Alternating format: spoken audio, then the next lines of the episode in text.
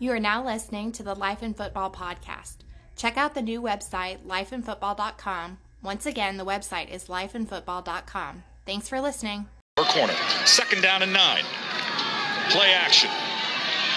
Flag is down. Hill throwing on the run. Pass is caught. And racing down the sidelines. Inside the 10. 5. Touchdown. The reception. Byron Geddes, the backup tight end. But will this play be coming back? There's a flag at the 32-yard line. Geddes, the 28-year-old former minor league baseball player in the Kansas City Royals organization, Well, this is a huge, huge call right now. Number 48 on the defense was in the neutral Wow. zone. at the penalty is declined. The result is a touchdown. so it'll stand a touchdown early for Southern Illinois. Well, and I'll tell you, if you watch Nick Hill here, he shows his athleticism, spinning out of the pocket, hits the tight end, get us right there. One, the safety misses, and he is gone. So just like that, Southern Illinois strikes first.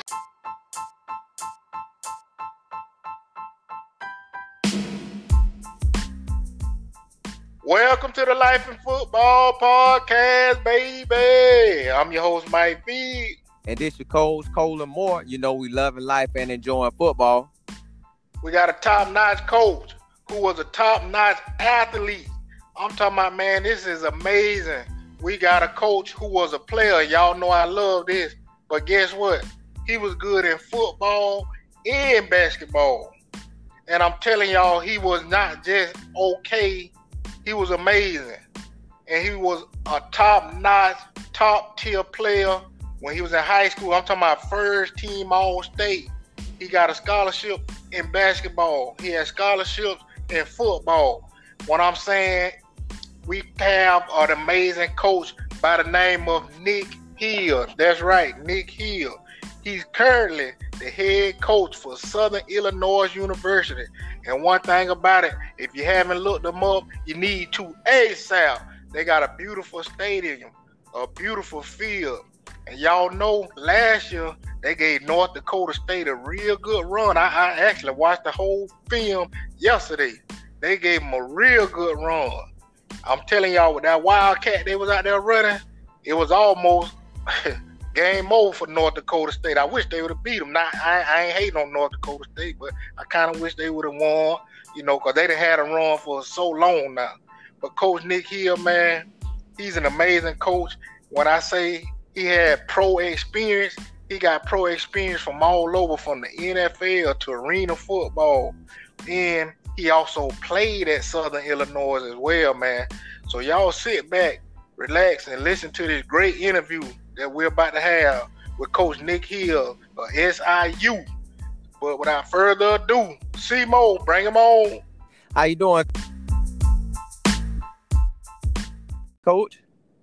I'm doing great, man. I, I'm excited to, to be on here. I uh, life and football, talking sports, man. It, it doesn't it doesn't get much better.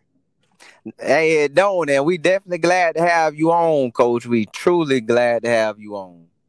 Well, I'm happy to be here. Now, Coach, I want to jump right out of the gate. How did you know that you want to be a coach? Like, when did you know, like, hey, this what I want to do for my life? You know, I, I knew pretty pretty early on that I, I wanted to coach. Um, you know, I I probably once I got into high school, I uh, you know, you when you start kind of kind of putting thought to what you want to do in in life, you I wanted to be a teacher. I mean, whenever I, I first en- enrolled in college, I knew I wanted to get into education and uh, become a teacher. That way, I could be a high school coach. You just see all your coaches are usually um, high school teachers. So I, I, wanted to get in the classroom. So I did all of that. And when I was in uh, when I was in high school, I do all the observing classes, and I actually got my my, my degree in educate or um, elementary education and special ed. So I currently could teach in high school in Illinois, K through 12, in the special ed classroom, and it was just something about that. That's the one thing that uh, who knows? You never know where life takes you. That one day find yourself back in the classroom. But I, I truly enjoyed the classroom part of student teaching and and um, that. So I knew that I wanted to coach. I didn't know what level. Probably the college level didn't really happen until really 2014 when I became a college coach. Um, I was a high school coach for really uh, go four years, and uh, then I kind of it just kind of happened that I, I was offered a job in college, and and now here I am in 2020 going into my fifth season as the head coach, and uh, so I'm very fortunate. I'm I'm blessed that I'm here. That's the way the life goes. A lot of times is that. Um, you know you got to put yourself in good situations by just working hard and following your heart and praying about different decisions and life steers you in all different directions and so i'm definitely um, blessed to be where i'm at. Coach you surely are because on top of that it the blessing is you had already started seeing what you wanted to do while in high school. A lot of players don't coach. We uh, me as a former player I was so lost when I got out of school, didn't have no clue what I wanted to do. And it's a blessing that God had already started setting little nuggets in your mind, like, okay, this what you could do, this what you could do, and everything, like you said, looked like it fell right in place for you. Yeah, there's there's no doubt. I, I and and that's okay. That's what I tell our players all the time. I, I've really challenged them, especially the older guys, our leadership council. Um, during this time, during this COVID 19, is to really push yourself as far as like thinking. It doesn't have to be, you have to be dead set on one, one thing, but there's a lot of things that, um, that you, you know, you can think about, reach out to those people. Who are those people that, that you've always wanted to reach out to that, that it may be something that you want to do because football is going to end at some point, whether you, whether you like it or not. And, um, and so that that's what we've talked to our guys about is uh, is doing that, reaching out, and, and, it's okay not to know. Sometimes you don't know, and and that's okay. And you know, for for me, uh, you know, you're like you just have to follow your heart. You know, if it wasn't, I wouldn't be standing here if I wouldn't have in 2000 and um, in 2009, I went and played AF2 football for $200 a week, and if you won, you got a $50 win bonus in McAllen, Texas and a lot of people, you know, I had my teaching degree, and everybody's like, well, it's time to start teaching. It's time to start uh, moving on and, and with your career and doing this. And I was just like, I don't have the bug of playing out yet. So I'm to just go take a chance. I'm to go down here and that allowed me to further my career and do some things. And, um, you know, I, that's what I, I, tell our guys. It's okay not to know. You're right. You're right. Now, coach, how from once you got into coaching, coached four years at the high school level, then got into coaching at the college level. When did it click in your mind? Or, like you said, you might have caught some nuggets early on. When did it you know that you wanted to be the head coach at the college level? Again, and just for my situation, it just kind of happened in 2014. I was the quarterback coach here at Southern, and then in 2015 I was the offensive coordinator, and then in 2016, I was I was the head coach. Now, in 2015, we didn't we didn't have a, a great year wins and loss record wise. We had a good year on offense, but um, didn't expect the head coach to get let go. We were out recruiting, got he got let go. The the way that college football is right now, you just you just never know. And then they named me the interim head coach in the meantime. And so for about a month, I was the interim head coach. We weren't on the road recruiting. They were doing a national search. There was five finalists. I was able to become get an interview, and then I was able to uh, to get the job. And so, really, I you know going into that recruiting season, I was still just trying to figure out how to be a, a great assistant coach. And so, it usually doesn't ha- happen that way. That's when I, I say I, I am very fortunate and blessed with a with an uh, unbelievable opportunity and um, so really I, I don't know if I if I had my mind wrapped around it whenever it happened to be honest with you coach now for us with you um coaching like how does it feel to be you know the head guy at your alma mater and you know dealing with guys uh, like who you used to play with like do you invite them up and how like i say how is it playing at your alma mater Oh yeah, and I'm from here too. So I, I grew up in Southern Illinois. So my parents still live here. My brother, my brother played quarterback here. Uh, my wife played volleyball here. That's how we met. Um, so it, it's uh, it just means a lot more to me here. Just, uh, I mean, I was the head high school coach at Carbondale High School, where our university is. So, uh, my my feelings for this area, there's no place I'd rather live in in the country, and so uh, this place means a ton to me. So uh, of course, I mean the alumni know that. I mean, it's uh, it means something to me to be a Saluki, and we try to to do everything we can to make them feel special, welcome them back, uh, and and the main thing is make them proud, and that's what we try to to you know put with our, our current team is that one day you will be the guy that comes back in 15 years and who's wearing my number, and we talk about better, you know, better people make better Salukis and about leaving that jersey in a better place.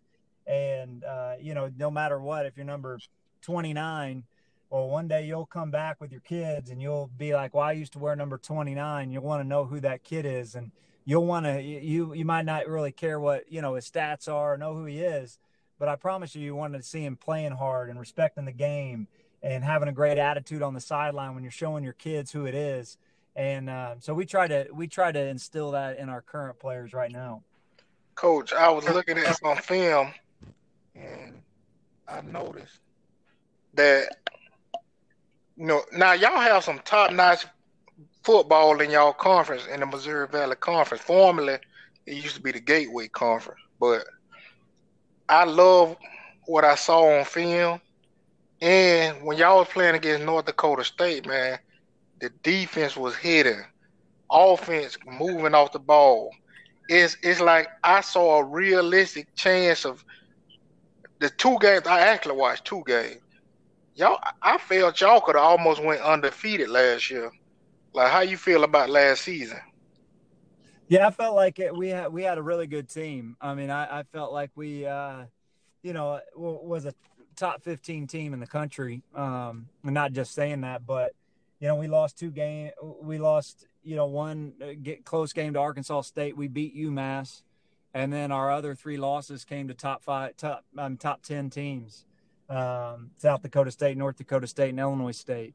And so, um, you know, it, it uh, we got to win those close games. Uh, I know you mentioned North Dakota State in the last game, and we've went back and rewatched that game just like we do all the other games, and you know break it down and see where we can improve and where we got to get better and and uh, we should have closed out a couple of those drives we didn't. Obviously credit to them. They're a tough team to to score on. But you know we left the ball at the half the half yard line in the fourth quarter to make it a one score game. And we you know the opening drive of this the second half we took down the field and had a big penalty and a miss miscommunication on third down and missed the field goal. And and so uh, but yeah, I, I, felt like you know we had the number one FCS player in the country, who's the highest draft pick out of the FCS, Jeremy Chinn, in the second round at safety, and you know our freshman All American at, at, Wildcat was tough to stop down there down down the stretch, and uh, just a big physical back. We had we got players really at, at every position, and I'm excited. We we lost a couple really good players,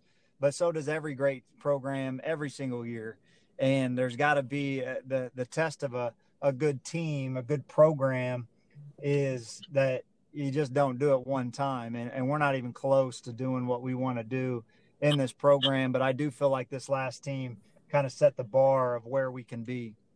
I see, Coach. I, I like that, Coach, because where y'all headed at, it's no stopping y'all. And then I see, I I love how y'all we get y'all get players. Well, everybody come to Florida, but y'all get players like right here in the Central Florida area, and that's that's my area, and we definitely have some playmakers here, coach. And I see y'all have scooped some of those guys up too.